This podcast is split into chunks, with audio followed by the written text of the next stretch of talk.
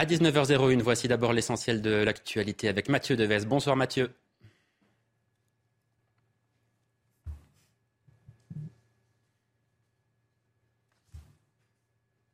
L'essentiel de l'actualité dans une seconde, Mathieu Devez qui est en place et qui arrive tout de suite pour le rappel des titres. C'est à vous Mathieu.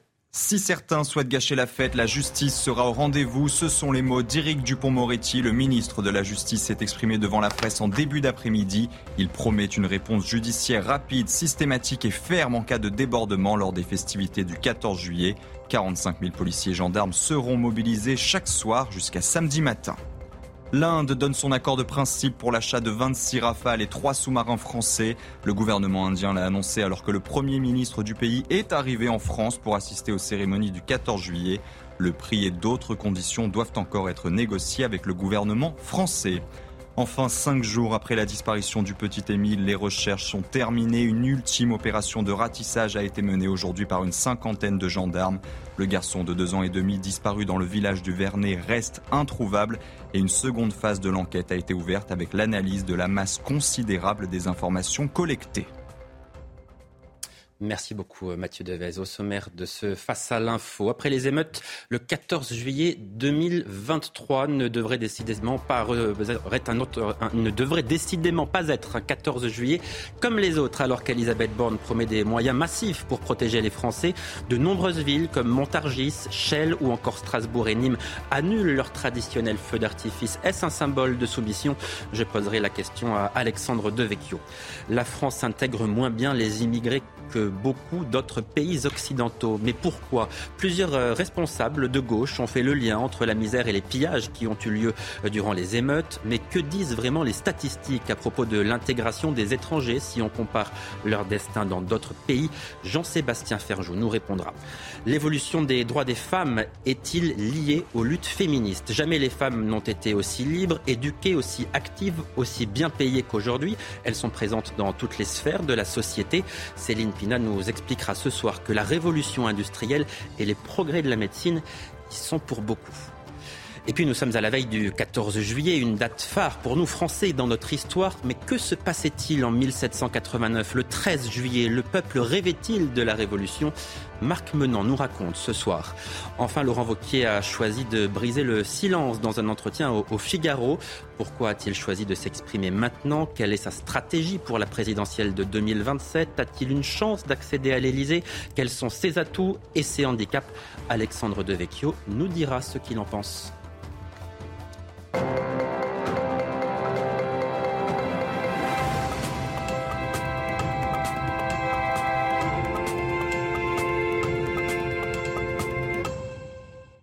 Et avant d'entendre vos chroniques euh, respectives, Emmanuel Macron qui vole au secours de Papendiaï. Papendiaï qui, vous le savez maintenant, considère que CNews représente un véritable danger pour euh, la démocratie. Le ministre a reçu le soutien du président de la République. C'était ce matin lors du Conseil des ministres. C'est ce qu'a expliqué Olivier Véran, le porte-parole du gouvernement. Écoutez. Le président de la République a eu l'occasion de s'exprimer sur le sujet en préambule du Conseil. D'abord pour rappeler plusieurs libertés la liberté de la presse, la liberté de la diversité d'opinion, mais aussi la liberté d'expression, qui s'applique aussi pour les membres du gouvernement.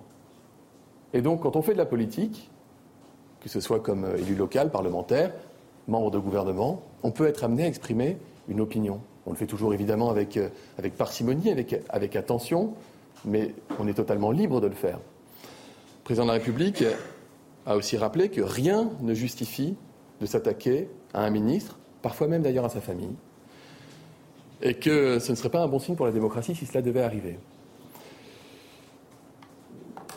Il a également rappelé que s'agissant euh, des médias, de la presse, de manière générale, nous voulons agir à travers des états généraux d'information qui seront lancés euh, prochainement, qui seront très inclusifs, de manière à ce que tout le monde puisse avoir une expression sur l'évolution du paysage médiatique sans rentrer évidemment dans les détails de tel média ou tel ou tel journal. Il ne nous revient pas de commenter l'action de tel actionnaire ou de tel actionnaire dans un groupe de médias privés. Jean-Sébastien Ferjou, est-ce qu'Emmanuel Macron n'a pas aussi finalement, euh, lui aussi, un, problème avec la liberté de la presse?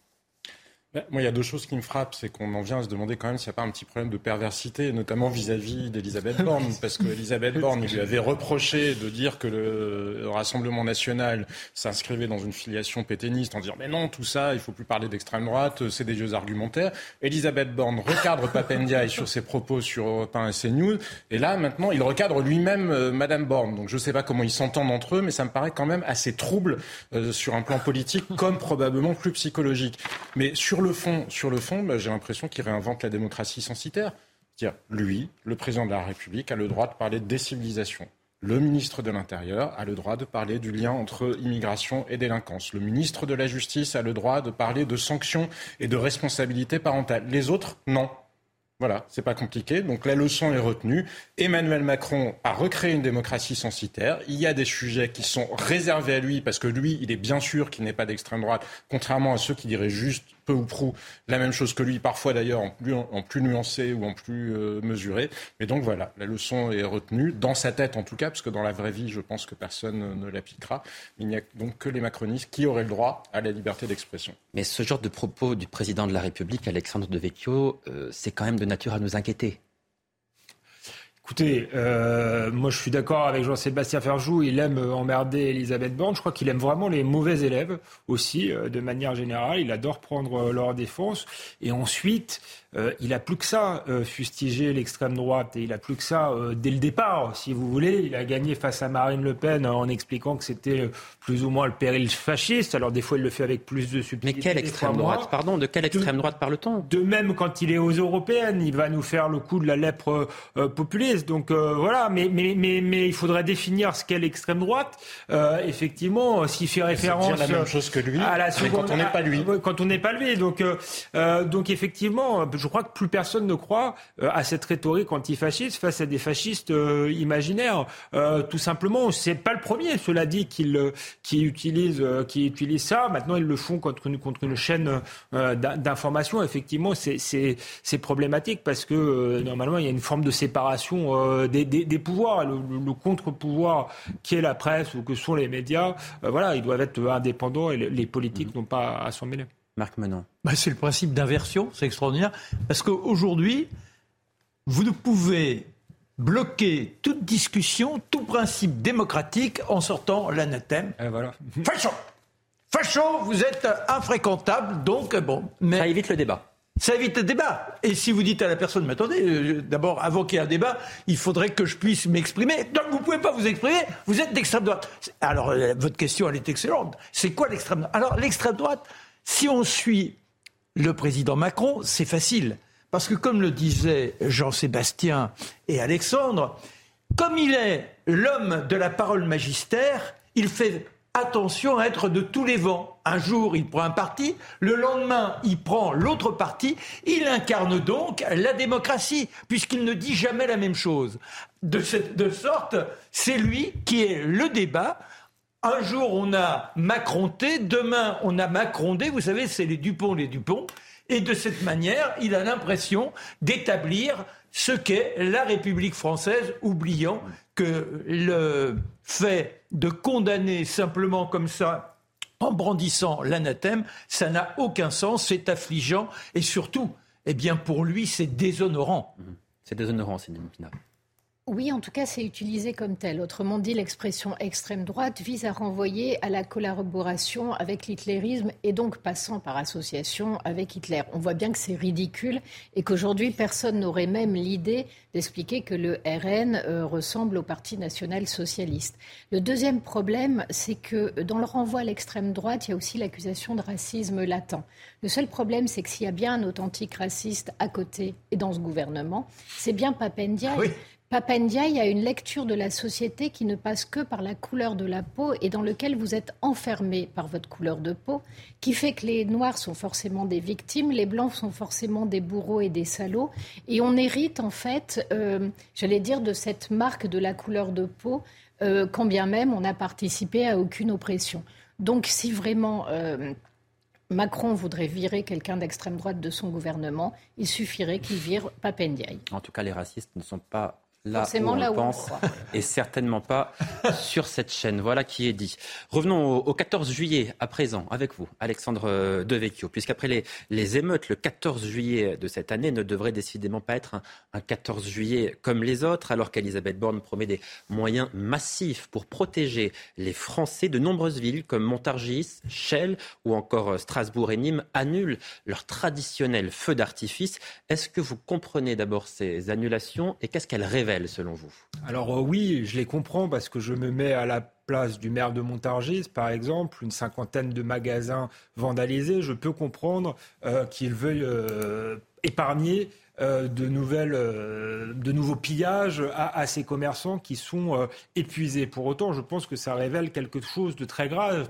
C'est la faiblesse euh, de l'État régalien. On a publié une interview de, Patrick Stefanini dans le Figaro il y a quelques jours. Patrick Stefanini, euh, c'est pas n'importe qui. Il a été directeur de campagne de Valérie Pécresse. Il a été secrétaire d'État euh, sur la question de l'immigration. et il dit quelque chose qui est quand même très inquiétant dans le, le Figaro. Une, cette phrase terrible en matière de sécurité, l'État est nu il n'est plus en mesure de protéger les personnes et les, biens. C'est quand même le premier rôle de l'État. Et il précise même, après 20 heures, dans la plupart des commissariats de France, les effectifs policiers présents permettaient au mieux, je dis bien au mieux, de défendre le commissariat des agressions extérieures, mais certainement pas d'intervenir en dehors du commissariat pour maintenir ou rétablir l'ordre public. L'État régalien est à l'os et reconnaît d'ailleurs une part de responsabilité parce qu'il parle de la réforme des, RGPP de Nicolas Sarkozy, la suppression d'un fonctionnaire sur deux, et il dit qu'ils n'auraient pas dû le faire. Mais je trouve que c'est euh, extrêmement grave, surtout quand on connaît le rôle de l'État en France. Le président de la République qui euh, explique qu'il ne s'exprimera pas demain, le, 14 juillet. Comment est-ce que vous l'expliquez ça? Alors le président de la République dit je ne m'exprime pas toujours le 14 juillet. C'est vrai qu'il l'a fait en 2020, en 2022 il ne l'a pas fait euh, autrement, mais là il avait fixé l'objectif des 100 jours. Il avait dit qu'il s'exprimerait après les 100 jours. Et je trouve moi que c'était le moment d'une certaine manière de s'exprimer le 14 juillet parce que c'est le jour de la cohésion nationale et après ce qu'on a traversé, on aurait besoin de la parole du président de la République et si possible d'une parole forte. Et là tout, se passe finalement comme s'il avait peur. Il avait peur qu'une étincelle, une mauvaise parole, euh, finalement, puisse déclencher de nouveau euh, un incendie. En plus, ça donne l'image, je trouve, d'un président de la République qui a été intraitable, par exemple, avec les Français au moment de la réforme des retraites, qui n'avait pas peur des petites phrases, et donc qui était euh, fort, en quelque sorte, avec les faibles, et qui, là, est faible avec les forts. Est-ce que vous allez jusqu'à voir dans ce 14 juillet, disons à demi empêché, dans certaines communes, en tout cas, un symbole de soumission? C'est le philosophe Robert Redeker qui le dit ce matin dans les colonnes du Figaro, l'on traite implicitement les émeutiers, comme des maîtres en puissance auxquels on se soumet. Euh, effectivement, le, 14 juillet, c'est euh, la fête nationale. Et si on interprète les émeutes comme je le fais, c'est-à-dire comme euh, finalement des gens qui ne se sentent pas français et qui se soulèvent contre la nation, contre ses symboles, eh bien, en fait, on leur dit, eh bien, on leur donne raison. On va punir les Français qui respectent la loi en les privant de 14 juillet. Et euh, nous, on est, on est gentil euh, euh, avec vous et, on, se, on se met en retrait. donc oui, c'est un symbole de soumission. Il faut rappeler quand même historiquement, les seuls moments où on a réduit le 14 juillet, c'était sous Vichy pendant l'occupation. Alors évidemment, la France aujourd'hui n'est pas occupée, mais le symbole est quand même extrêmement fort. Mais les élus de la France insoumise, vous direz peut-être qu'après tout, les émeutiers s'inscrivent dans une tradition qui est hélas bien française, puisque le 14 juillet est une, est une fête euh, révolutionnaire. Oui, moi j'ai plus d'estime que ça pour les, révolutionnaires de 1789, même si la Révolution a eu ses, périodes sombres. Je crois qu'il y avait un projet politique derrière. D'abord, avant la, Révolution, il y a le siècle des Lumières. Donc l'idée, c'est d'en finir avec l'absolutisme, d'en finir avec une société d'ordre. Et je crois qu'on ne peut pas comparer ça à des gens qui sont euh, euh, en Nike, euh, en survêtement et qui rêvent de gros cylindrés et de tout détruire autour d'eux. On, on voit bien que là, il y a une forme de nihilisme et qu'il n'y a pas du tout de projet politique derrière. Et en plus, Jean-Luc Mélenchon, peut-être pas tout le monde à la France insoumise, mais c'est bien que le 14 juillet, contrairement à ce qu'on pense, c'est pas, on fait pas la, Bastille. En réalité, la prise de la Bastille, on, on, célèbre le 14 juillet 1790, c'est-à-dire la fête de la Fédération. C'est le moment où justement il y a une réconciliation entre l'ancien régime euh, et la République avec l'idée qu'il y a une forme de continuité dans la nation française. Donc c'est une fête extrêmement patriotique et je trouve que la question qui est, qui est posée aujourd'hui, c'est justement est-ce qu'on veut continuer la nation ou est-ce qu'on veut devenir un, agrégat de tribus soumis à la loi du plus fort? Merci beaucoup, euh, Alexandre. Jean-Sébastien Ferjou, on va s'intéresser à présent avec vous à, l'immigration dans les pays occidentaux. Un, certain nombre de, de, commentateurs ont évoqué la relégation sociale dont seraient l'objet les immigrés en France. Sandrine Rousseau étant allée, elle, jusqu'à parler de lien entre la misère et les pillages. Euh, que nous disent vraiment les statistiques et autres indicateurs socio-économiques sur le sujet de l'intégration des étrangers si on compare leur destin dans d'autres pays? Oui, parce que c'est toujours les comparaisons qui permettent euh, de se faire une idée sur ce type de discours-là. Alors d'abord, je tiens à préciser que le sujet de l'intégration ne se réduit certainement pas à des critères économiques et sociaux. Évidemment qu'il est aussi culturel, qu'il a aussi à voir avec des modèles d'identité, de construction d'ailleurs d'identité nationale, qui peuvent être euh, différents là où on voit d'ailleurs qu'il peut-être culturel, c'est les différences de trajectoire, de destin entre les jeunes femmes et les jeunes hommes. Là, si on raisonne que sur la France, les jeunes femmes d'origine étrangère s'intègrent mieux, en général, sur le plan professionnel notamment, que les jeunes hommes. On voit bien que communauté par communauté, d'ailleurs, il y a des différences aussi. C'est le cas entre les Asiatiques et euh, l'immigration maghrébine, qui elle-même se distingue d'ailleurs, comme ça a été soulevé par un certain nombre de sociologues, ou de Lagrange notamment, euh, de l'immigration euh, subsahélienne. Mais cela étant posé, si on regarde justement, et j'ai regardé ce qu'en disent les anglo-saxons, parce qu'en ce moment, ils ont beaucoup envie de dire du mal de la France, qui ne comprennent pas le modèle républicain. Donc ils ont fait des tableaux effectivement extrêmement sombres, mais ça vaut toujours le coup de regarder effectivement ce qui y est dit. Donc le Financial Times avait travaillé justement, à partir des données de l'OCDE notamment, sur ces fameux indicateurs. Alors qu'est-ce qui nous montre ces indicateurs mais Ils nous montrent que oui, la situation, elle est effectivement pas du tout à l'avantage de la France si on compare au Royaume-Uni, aux États-Unis, au Canada, etc. Par exemple, sur le chômage, en France, le chômage des Français nés en France, il est de 7%, il est de 12% pour les personnes euh, d'origine étrangère et il est même de 17% chez ceux qui sont en France depuis peu de temps.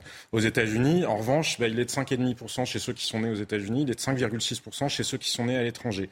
Chez les jeunes, par exemple, en Allemagne, le chômage est de 5% chez les jeunes Allemands, 10% chez euh, ceux qui sont d'origine étrangère. En France, on passe de 10 à 22, 23%, 25% même dans certains quartiers. Sur la pauvreté, bah, elle est trois fois plus élevée chez les immigrés en France enfin trois fois plus aigris, oui, chez les immigrés que ceux qui sont euh, nés en France. Ça monte jusqu'à 40% chez les nouveaux arrivés. Alors qu'au Royaume-Uni, c'est la même chose. Le taux de pauvreté est à peu près le même chez les gens qui sont nés au Royaume-Uni ou chez ceux qui sont d'origine étrangère. Quand on regarde les plus pauvres, le, le décile le plus bas des revenus, ben on voit même chose qu'en France, il y a euh, une grande proportion d'étrangers qui figurent par rapport aux natifs français, alors que c'est beaucoup plus équilibré. En Allemagne, c'est juste, ça varie de 9 à 11, aux États-Unis de 9 à 13. En France, ça varie de 7,5 à 20. Donc vous voyez bien que les écarts de chiffres sont, euh, sont majeurs. Chez ceux qu'on appelle les nini, ceux qui ne sont ni employés, ni en situation d'apprentissage, ni en situation de formation. Hmm. En France, il y en a 15,8 euh, dans la population générale, c'est quasiment 25 chez les gens d'origine étrangère. Et je pourrais continuer comme ça la liste, c'est la même chose sur les revenus moyens. L'écart est plus important en France qu'il ne l'est dans tous les pays euh, qui, nous, qui nous entourent. On peut le voir aussi sur le logement. En France, vous avez une très grande concentration de poches de pauvreté. Par exemple, on le voit avec la Seine-Saint-Denis ou les quartiers nord à Marseille, alors que si on le compare à Londres, vous regardez une carte de Londres, des revenus à Londres, c'est beaucoup plus étalé en quelque sorte. Il y a beaucoup moins ces grands ensembles qui ont créé euh, ces sujets-là. Dernier indicateur sur les contrôles de police, pour le coup, là aussi, on constate qu'en France, les étrangers ou les personnes appartenant à des minorités visibles ont beaucoup plus de chances d'être contrôlés que ça n'est le cas, par exemple, à Londres ou que ça n'est le cas aux États-Unis. Mais alors, à quoi est-ce dû? Est-ce qu'on peut considérer finalement qu'il y aurait là la preuve d'un racisme systémique de la société française, comme le dénoncent d'ailleurs les décoloniaux et, et, autres militants et responsables politiques de la gauche radicale? Mais non, je ne le crois pas. En tout cas, pas systémique qu'il puisse y avoir du racisme. D'ailleurs, en France comme dans d'autres pays, personne, euh, personne euh, ne peut en douter. Mais parce que parmi les indicateurs, quand je vous disais chez ceux qui sont récemment arrivés, c'est très intéressant justement quand je vous disais le chômage chez ceux qui sont euh, présents depuis moins de 10 ans, il est à 17%. Mais c'est parce que en France, la population qui arrive est beaucoup moins qualifiée. Quand vous regardez au Royaume-Uni, les immigrés qui arrivent sont plus qualifiés en moyenne que la population britannique. C'est le cas aussi au Canada par exemple. Mais ça, c'est lié au fait à la géographie, pour partie, parce que c'est plus difficile d'arriver au Royaume-Uni, a fortiori au Canada. Donc déjà, ce sont des gens qui viennent avec plus d'argent, parce que les politiques migratoires sont différentes. On le voit aussi sur les indicateurs de pauvreté. Quand je disais qu'il y a beaucoup de pauvreté, qu'en France, c'est jusqu'à 40% chez les personnes euh, d'origine plus récente, c'est parce que ce sont plus de pauvres qui viennent, qui viennent s'installer en France que ceux qui ont payé pour aller s'installer dans les pays euh, qui nous entourent. Et ça, c'est lié aussi aux spécificités du modèle français. C'est-à-dire que comme on est aveugle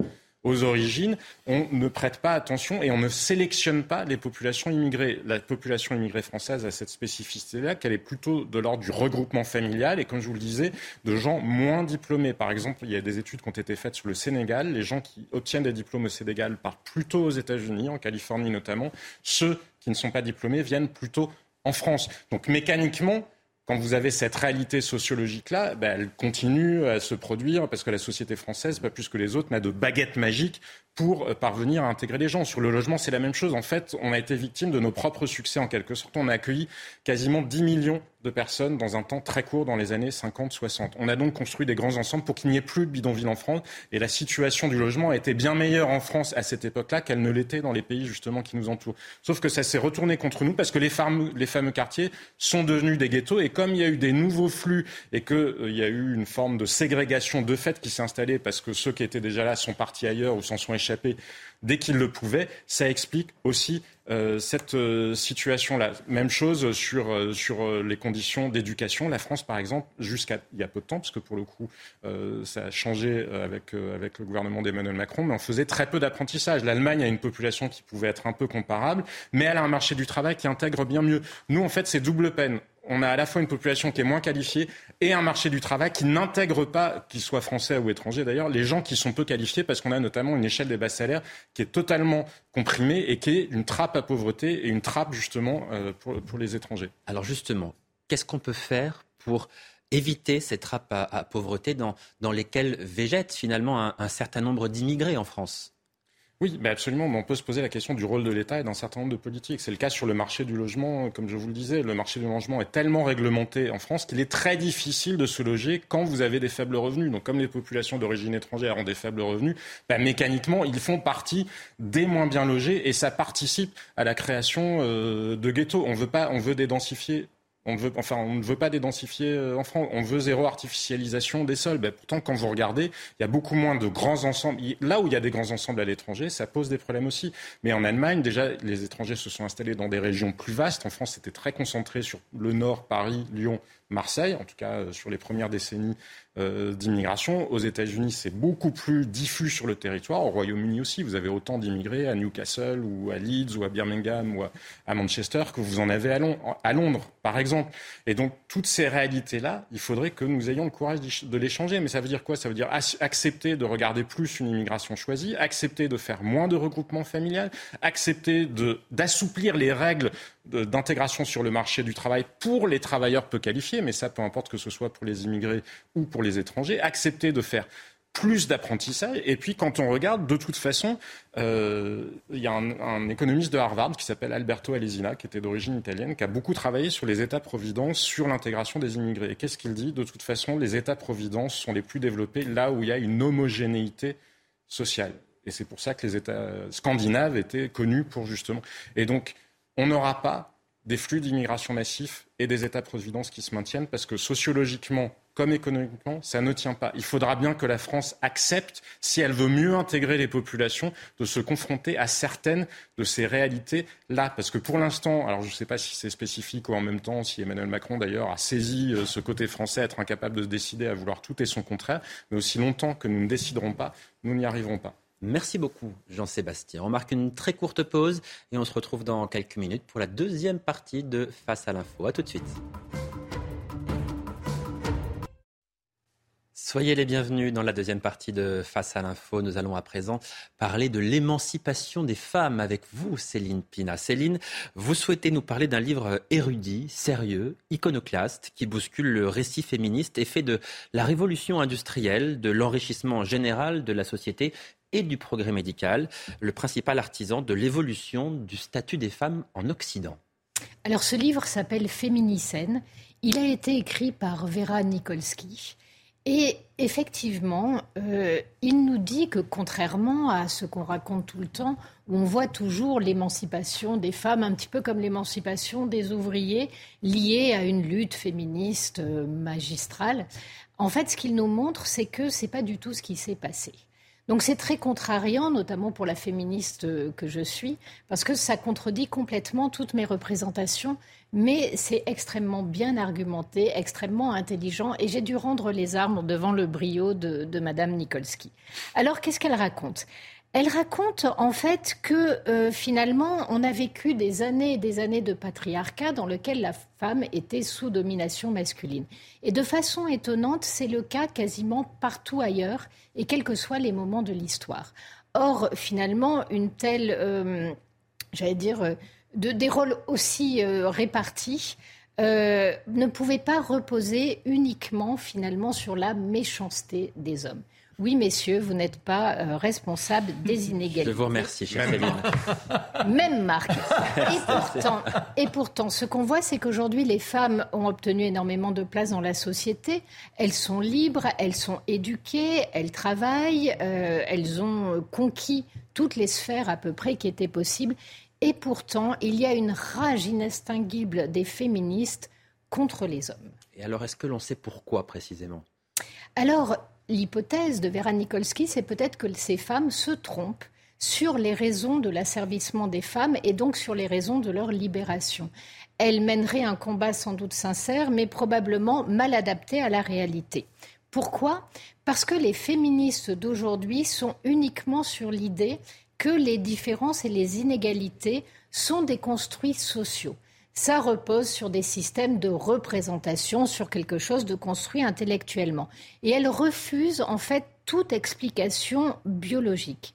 Or, elles ne comprennent pas que ce qui fonde les inégalités entre les sexes sont liées à la division sexuée du travail. Donc, elles inventent des délires en mode Lady Sapiens. En fait, les préhistoriens sont des gens vraiment extrêmement méchants qui auraient caché le fait qu'à la préhistoire, les hommes et les femmes étaient égales, les femmes allaient buter du mammouth, tout comme le mec berçait les bébés.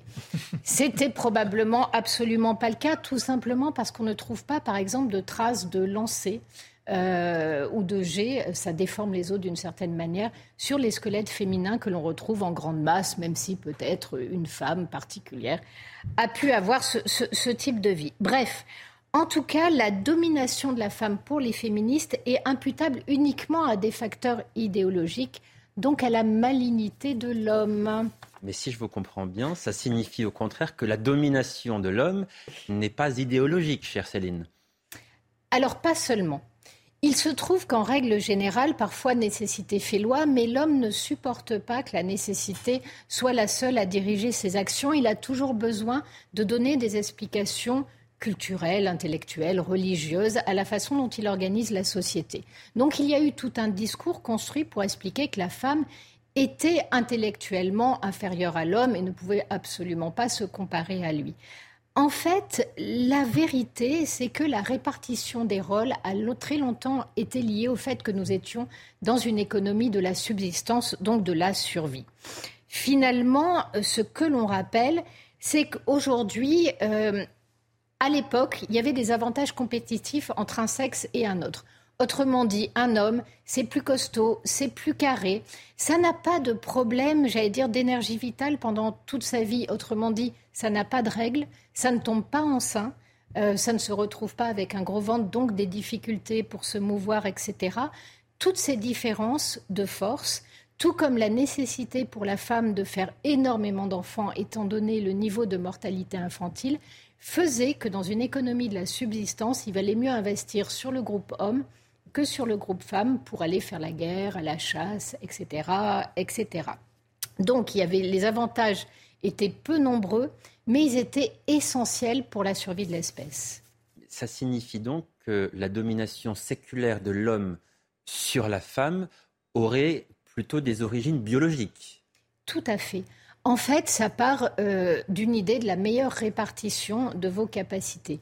Lorsque vous avez euh, des agricultures ou euh, des, industries, pas de l'industrie en tout cas, de l'artisanat avec un rendement très faible et qui demande sans machine-outil, donc il n'y a que l'huile de coude qui vous permet de produire, vous avez intérêt à investir sur le groupe le plus musclé, le plus costaud, tout simplement pour survivre. Bref, on voit en fait la place des sexes a très longtemps correspondu à des nécessités objectives. Et donc, naturellement, la révolution industrielle, eh bien, elle va bouleverser la répartition de ces rôles. La révolution industrielle va tout changer. Pourquoi? Parce qu'on a une, euh, une énergie extrêmement abondante, pilotable, et qui va bouleverser complètement nos modes de production. On va passer d'une économie de la subsistance à une économie de l'abondance le deuxième facteur qui va libérer complètement les femmes, là on voit bien que si vous avez des machines-outils, la force n'est plus euh, une différence suffisamment sur laquelle vous pouvez fonder quoi que ce soit, puisqu'une femme peut tout à fait conduire une grue, etc. Autre point, la fin de la mortalité infantile et les progrès de la médecine. La femme n'a pas besoin d'être enceinte tout le temps et d'avoir dix enfants pour espérer peut-être en garder deux, trois. Il suffit qu'elle en fasse deux. En règle générale, ils survivent parfaitement. Donc elle est libérée aussi de la charge de l'enfantement perpétuel. Bref, tout cela fait que ce que l'on remarque, c'est que contrairement à ce que dit Sandrine Rousseau, si on veut l'égalité entre les hommes et les femmes, on a besoin de beaucoup plus d'hommes ingénieurs que de femmes sorcières. Mais alors expliquez-nous, euh, si c'est l'amélioration des conditions matérielles liées à la révolution industrielle et à la mise à disposition d'une énergie abondantes et peu chères qui ont abouti à ce que l'égalité entre hommes et femmes devienne possible. Que va-t-il se passer pour les femmes alors que le changement climatique et la fin des énergies fossiles annoncent la disparition de, notre modèle de développement finalement? Eh bien, c'est un vrai problème. L'effondrement programmé de notre civilisation thermo-industrielle va avoir des répercussions extrêmement importantes. Pourquoi? Il y a un chiffre que je ne vous ai pas donné qui concerne les hommes et les femmes. Notre mode de vie, le simple fait que pour boire, on appuie sur un bouton, que pour chauffer de la viande, euh, on fasse à peu près pareil, le simple fait de nous sécher les cheveux avec un sèche-cheveux, eh bien, figurez-vous que si on voulait, dans une économie de subsistance, vivre comme on vit aujourd'hui, nous, il nous faudrait l'équivalent de 400 esclaves. On voit bien que le retournement qui s'annonce, avec la fin euh, d'une énergie peu chère et des problèmes de production, de répartition, etc., vont non seulement peser sur tout le genre humain, mais particulièrement sur les femmes. Le problème, c'est que le féminisme, assez génial, il faut reconnaître, et qui passe plus de temps à chercher des coupables qu'à trouver des solutions, n'est absolument mm. pas adapté à la vague qui est en train de venir sur nous. Alors, que propose Vera Nikolsky La première chose, c'est d'arrêter d'accuser le patriarcat et d'être nettement plus efficace. Première chose, ce qu'elle conseille aux femmes, investir les champs professionnels et intellectuels qui seront indispensables demain. Tout ce qui concerne la technique, la technologie, la créativité, l'ingénierie et la médecine. Là, elles seront à la fois utiles à la cause des femmes et utiles euh, à la cause humaine tout simplement.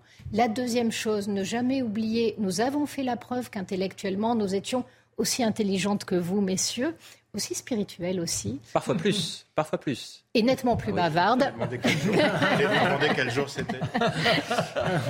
Et finalement, ce que conseille Vera Nikolsky, c'est n'oubliez jamais les preuves que vous avez faites, n'oubliez jamais de revendiquer qui vous êtes, mais surtout, apprenez à construire des centrales nucléaires plutôt qu'à jeter des sorts si vous ne voulez pas être renvoyé à une position subalterne. À bon entendeur, salut, les filles, investissez les sciences. Dur il faut arrêter d'attaquer le patriarcat. C'est ce que vous nous avez dit. Euh, Alexandre de Vecchio, on est obligé de constater qu'en ce moment, ça n'est pas le modèle des euh, euh, féministes qui se revendiquent, en tout cas, de cette manière-là.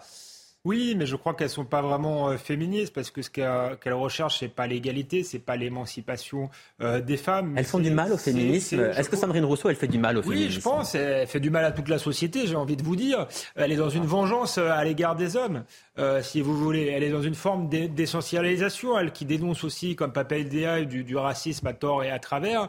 en fait, elle voit dans tous les hommes des prédateurs, des bourreaux. Et donc, effectivement, je crois qu'elles ne pas service à la société et elle rend pas service non plus aux femmes parce que comme l'a bien montré euh, Céline Pina et Vera Nikolsky, euh, les surtout femmes, Vera, surtout Vera aussi, euh, les, les, femmes ont, malgré tout, ont malgré tout, ont, réussi beaucoup de, choses, ont réussi à s'émanciper et, et, donc les présenter éternellement comme des victimes, je trouve que c'est une, une régression. Elles méritent mieux que ça. Moi, je connais beaucoup de femmes courageuses, aussi débrouillardes que les hommes, qui savent se, se défendre. C'est pas vrai que les femmes sont des victimes, surtout pas aujourd'hui en Occident. Parce que dans d'autres pays, on n'entend jamais les féministes, euh, par exemple, sur ce qui se passe en Iran.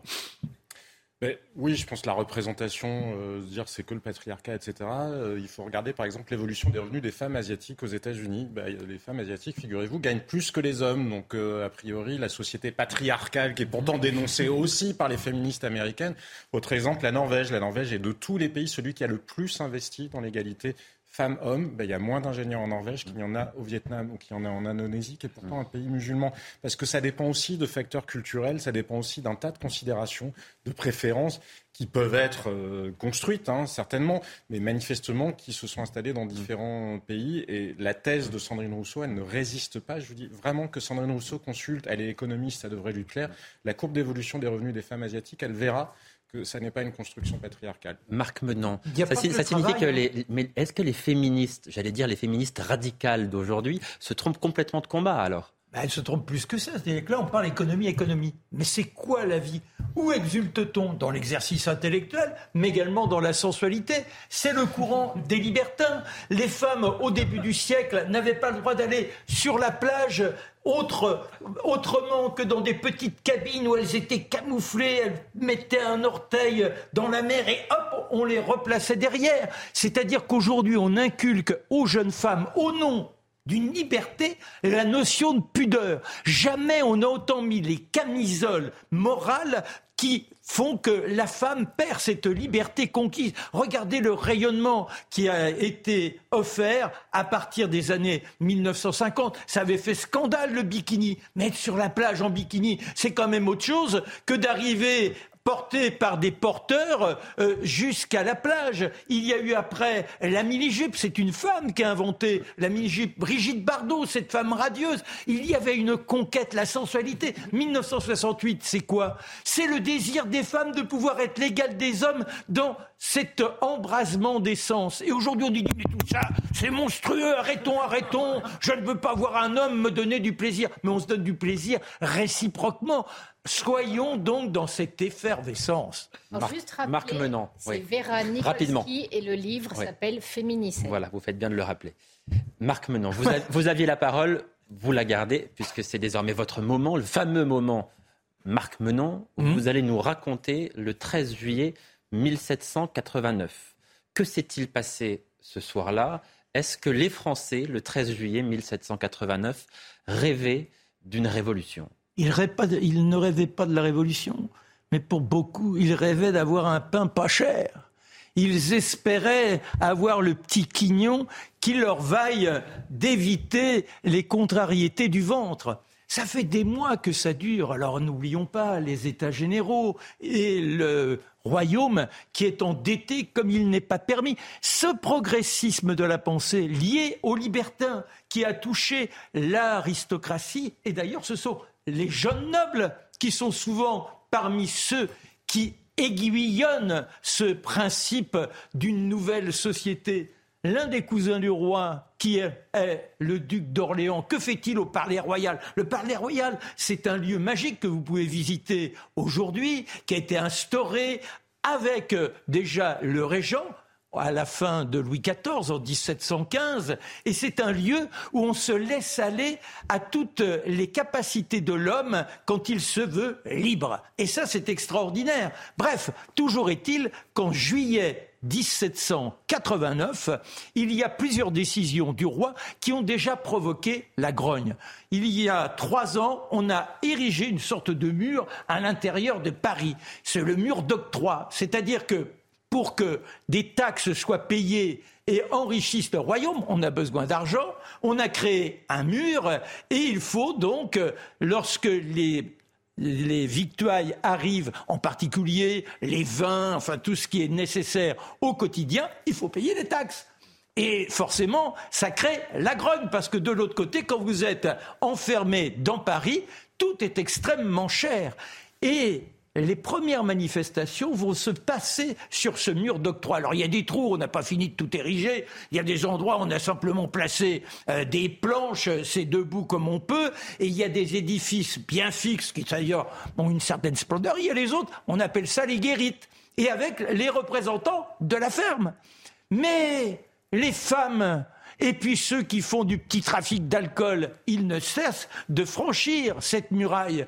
Et le 11, le 10 juillet déjà, le 11, on voit du côté de Montmartre, il y a d'ailleurs la Picarde, oh la Picarde, elle est là, avec quelques furies, du pain, du pain. Et quand elles se présentent devant la barrière d'octroi, elles ont fabriqué une effigie, c'est celle du chef de la ferme et on l'embrase. Vous voyez, il y, a, quand même cette violence.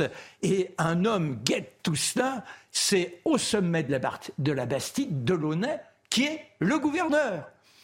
L'ensemble crée la crainte parce qu'on voit bien que la situation est en train de se détériorer. Le roi comme une erreur fondamentale. Parce que pour mater non seulement ce que l'on appelle les bandits de Montmartre, il y a aussi la menace de la réaction et il a fait monter à Paris 30 000 soldats et qui sont là, qui campent au champ de Mars. Et alors que voit-on par exemple au Palais Royal, qui est le lieu de l'agitation? Eh bien, on voit le 12 juillet un bonhomme se dresser, jeune garçon, beau comme tout. Il a en général plutôt mauvaise réputation du côté de l'éloquence. C'est un un avocat bègue. C'est pas comme ça qu'on fait fortune. Mais pour autant, porté par les événements, il se dresse magistral. Il s'appelle Camille Desmoulins. Et là, il en appelle au peuple. Il dit on a renvoyé Necker. Necker, il était extrêmement populaire parce que théoriquement, grâce à lui, le pain allait coûter moins cher. On a renvoyé Necker. On est en train de vous préparer la Saint-Barthélemy du peuple. C'était intolérable. Et là, eh bien, il prend une feuille d'arbre, il la plante sur sa tête, c'est une, une feuille verte, et ça devient la cocarde, qui ensuite se transforma en cocarde tricolore. Aux armes, aux armes Et la ville de Paris, voyant que la situation se détériore, le 13 au matin, à 8 heures, on se réunit. Alors, ce n'est pas une municipalité telle qu'on la connaît. Elle est institutionnalisée. Le président de cette communauté, c'est Bailly. Et là, on décide qu'il devient maire et on va créer une milice, une milice bourgeoise pour tenter d'éviter le déferlement des troupes et qu'il n'y ait plus les émeutes. Un des hommes des districts, il y aura donc à peu près 200 à 300 garçons volontaires dans chaque district. Et il y a le district des Cordeliers. Là aussi, on a un autre bougre. Oh, mais lui, quand il s'agit de faire tonner le verre, croyez-moi, il se fait respecter. C'est Danton, son coup de taureau. Il se dresse sur une table et il dit aux armes, aux armes, car demain, sinon, nous allons être pillés. Alors il y a un dénommé Lavaux, qui est un autre euh, avocat, qui lui dit, mais enfin, ne parlez pas comme ça. Il dit, le trône est déjà tombé. C'est vrai que le trône, il est déjà tombé car la constituante, elle est maintenant érigée et le roi n'a plus tous les pouvoirs. C'est donc déjà une assemblée qui gouverne. Mais toujours est-il que la population écoute et Desmoulins et Danton. Et en particulier, il y a une sorte de troupe qui se constitue. On va de théâtre en théâtre pour attirer la foule. Sortez des théâtres importants. C'est de demain envisager de pouvoir prendre, non pas le pouvoir, mais prendre les armes contre ceux qui menacent la liberté naissante. Et à minuit, le 13, alors qu'on a donc la, la foule qui va de théâtre en théâtre avec une tête de Necker et une tête du duc d'Orléans, non pas comme symbole de, d'une sorte de sédition, mais au contraire pour montrer que ces deux hommes-là sont l'espoir, le futur Philippe égalité, bien que cousin du roi. Et on est là, on s'emporte, on s'emporte, et à minuit, on teinte le tocsin d'église en église. Il se passe quelque chose, mais rien n'est mûri.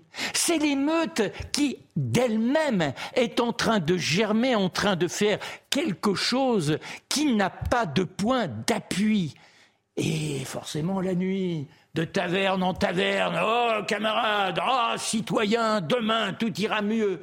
Et au matin du 14 juillet, eh bien là, oui, on va chercher les armes. On passera d'abord par euh, le, champ de Mars, où aux invalides, on ne trouve rien. Il y a un fourrier qui dit, mais allez donc à la Bastille. Et la foule se rendra à la Bastille. Je ne vous pas vous raconter le 14 juillet, car l'important, c'est le 13. Mais vous voyez que la situation était une situation d'incandescence, qu'il n'y avait pas de véritable meneur Desmoulins ne se rendait pas compte de ce qu'il a déclenché. Danton n'était que celui qui appliquait ce que la commune avait décidé, à savoir lever une milice afin de protéger la paix civile.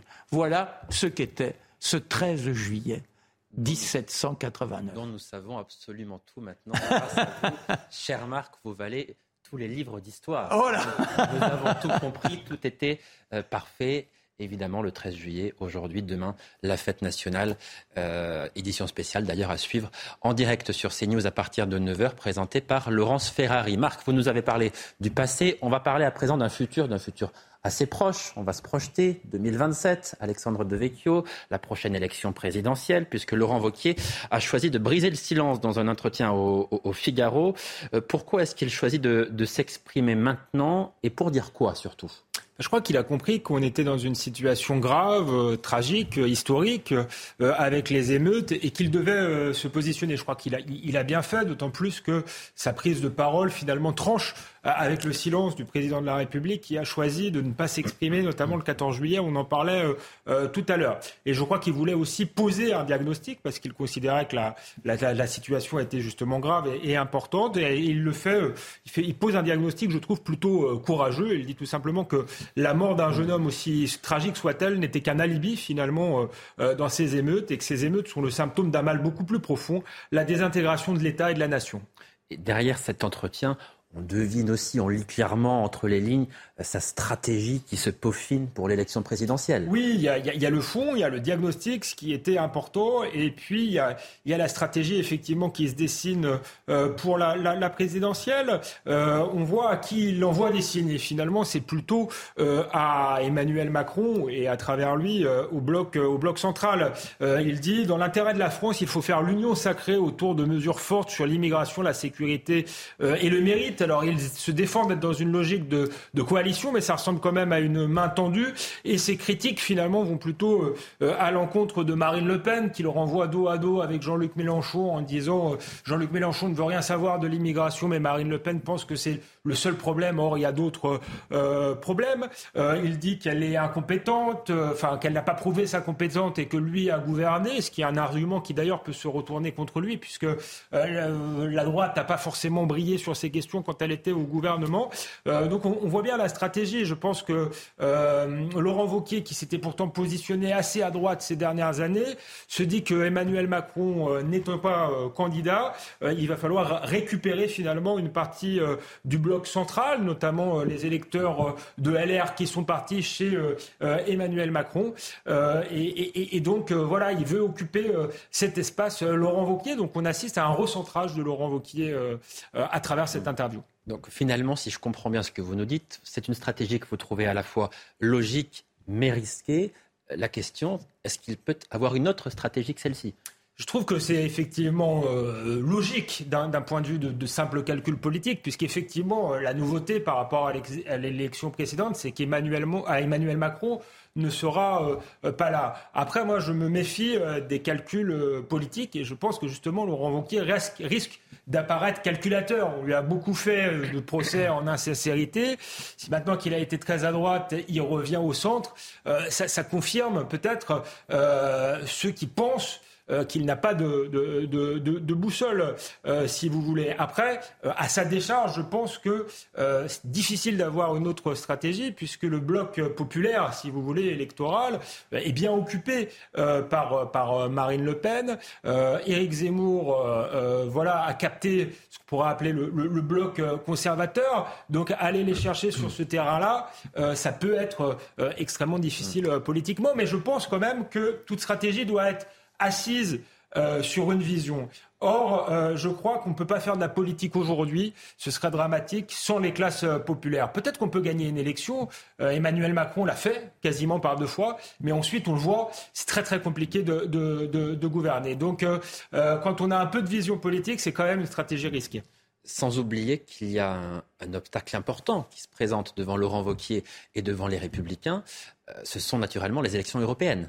Oui, élection toujours compliquée pour LR, justement, parce qu'ils sont pris euh, en étau entre un parti qui est clairement européen, le parti d'Emmanuel Macron, euh, et un parti clairement eurosceptique qui est celui euh, de, Marine Le Pen. Et ça a toujours été difficile parce que ils font du en même temps, d'une certaine manière, et généralement, ils ont des mauvais résultats ces dernières élections européennes. Là, ce qui va être difficile aussi, c'est de choisir un candidat. On voit bien que la décision n'est pas arrêtée. Il y aura un choix qui serait logique, qui serait celui, encore une fois, de la cohérence euh, et de la continuité, ce serait celui de, François-Xavier euh, euh, Bellamy, qui effectivement aurait des positions plus souverainiste, plus proche d'un Jordan Bardella ou plus proche même euh, d'un Éric Zemmour. Donc là aussi, il y, a une difficulté parce que c'est le même euh, électorat, euh, mais en même temps, ça montrerait une certaine continuité. En plus, les sondages sont pas mauvais pour François-Xavier Bellamy. Il est à 11%, c'est plus que ce qu'il avait fait la dernière fois, c'est-à-dire 8%. Et après, il y a une autre stratégie. Moi, j'entends beaucoup,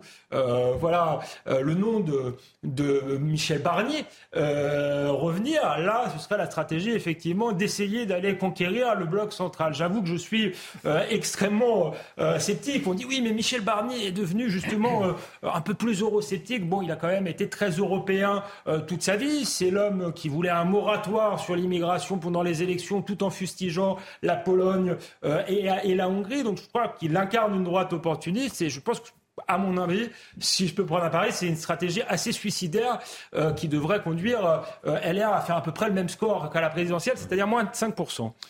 Alors, est-ce que ça signifie que Laurent Wauquiez 2027, vous y croyez? Et quels sont ses atouts et ses handicaps. Alors la, la, décision de Michel Barnier n'a pas encore euh, été prise. Il a le temps de, euh, de, réfléchir. Pour ce qui est de la, de la, personne de Laurent Wauquiez, il a tout de même euh, des atouts. Moi, je crois qu'il a la dimension d'un homme d'État. C'est un des très rares à l'avoir. Je crois qu'il est plus sincère qu'on le dit. Ça fait un moment qu'il défend les mêmes, les mêmes thèses, même s'il envoie des signaux sur la forme, effectivement, à Emmanuel Macron. Sur le fond, il ne varie pas beaucoup. Il a il a réfléchi, fait les bons diagnostics, je le disais au début, notamment dans cette interview, mais aussi dans une interview qu'il avait fait avant au point. Euh, il a été assez courageux parce qu'il a mis en cause euh, l'état de droit tel qu'on le conçoit aujourd'hui, qui ressemble plus à un gouvernement des juges. Et donc il a bien compris que euh, pour redonner du souffle à la démocratie et surtout pour redonner de la force aux hommes politiques, il faudrait peut-être il peut-être revoir l'état de droit en fonction du, du, contexte actuel. Donc ça, ce sont des choses intéressantes chez Laurent Wauquiez. En plus, il n'a pas beaucoup d'adversaires à sa hauteur dans son camp, à part peut-être le joker euh, David Lista. Mais il a aussi, je crois, euh, de, lourds euh, handicaps. J'en parlais un peu tout à l'heure. Ce principal handicap, c'est LR, qui est un parti finalement qui a des divisions internes, si vous voulez, très profondes. Et surtout, pardon, je, je finis rapidement, un contexte historique qui n'est peut-être pas le bon. On voit que Paradoxalement, le vent souffle à droite, euh, en Espagne, en Italie, même en Suède, dans des pays anciennement sociaux-démocrates, mais c'est souvent la droite populiste et la droite conservatrice qui s'allient euh, finalement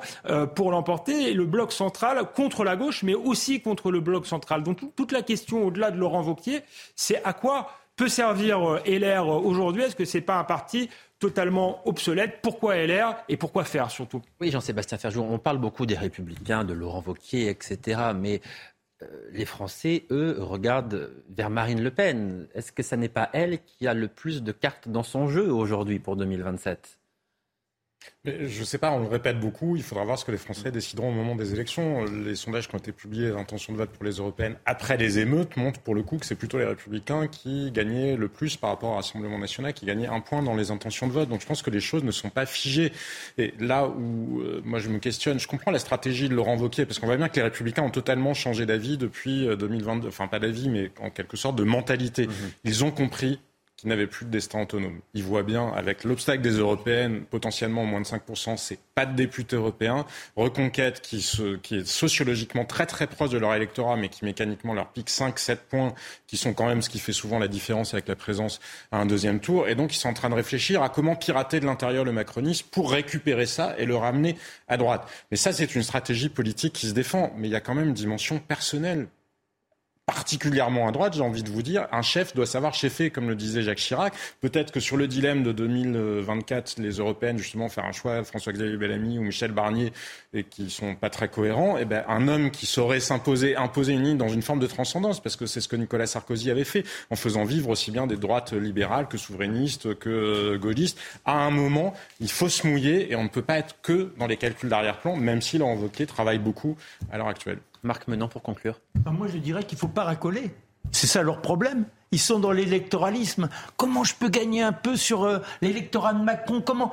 Ayez simplement un programme, ayez l'engouement et faites en sorte que le souffle, mot très habile utilisé par Jean-Sébastien, que ce souffle naisse. C'est de cette manière-là que vous pourrez emporter une adhésion. Mais vous, si vous cherchez simplement à faire en sorte que X ou Y trouve vaguement un écho à votre discours, euh, ça n'a aucun sens. Il faut un discours, un discours original, un discours qui soit un discours de motivation. Merci beaucoup à tous les quatre de m'avoir accompagné ce soir et de m'avoir accompagné tout au long de la semaine. J'ai été ravi de présenter cette cette émission en votre euh, compagnie. Elle nous manque, bien sûr. Bah Elle manque aux téléspectateurs, j'en suis certain. Et on embrasse très fort euh, Christine Kelly. Néanmoins, merci beaucoup à vous de nous avoir suivis tout au long de cette semaine. Je sais que vous avez été extrêmement euh, nombreux. Donc, encore une fois, merci pour votre constance et pour votre fidélité. Dans un instant, l'heure des pros, Elliot Deval. Quant à moi, je vous retrouve à partir de 21h dans Soir Info. À tout à l'heure.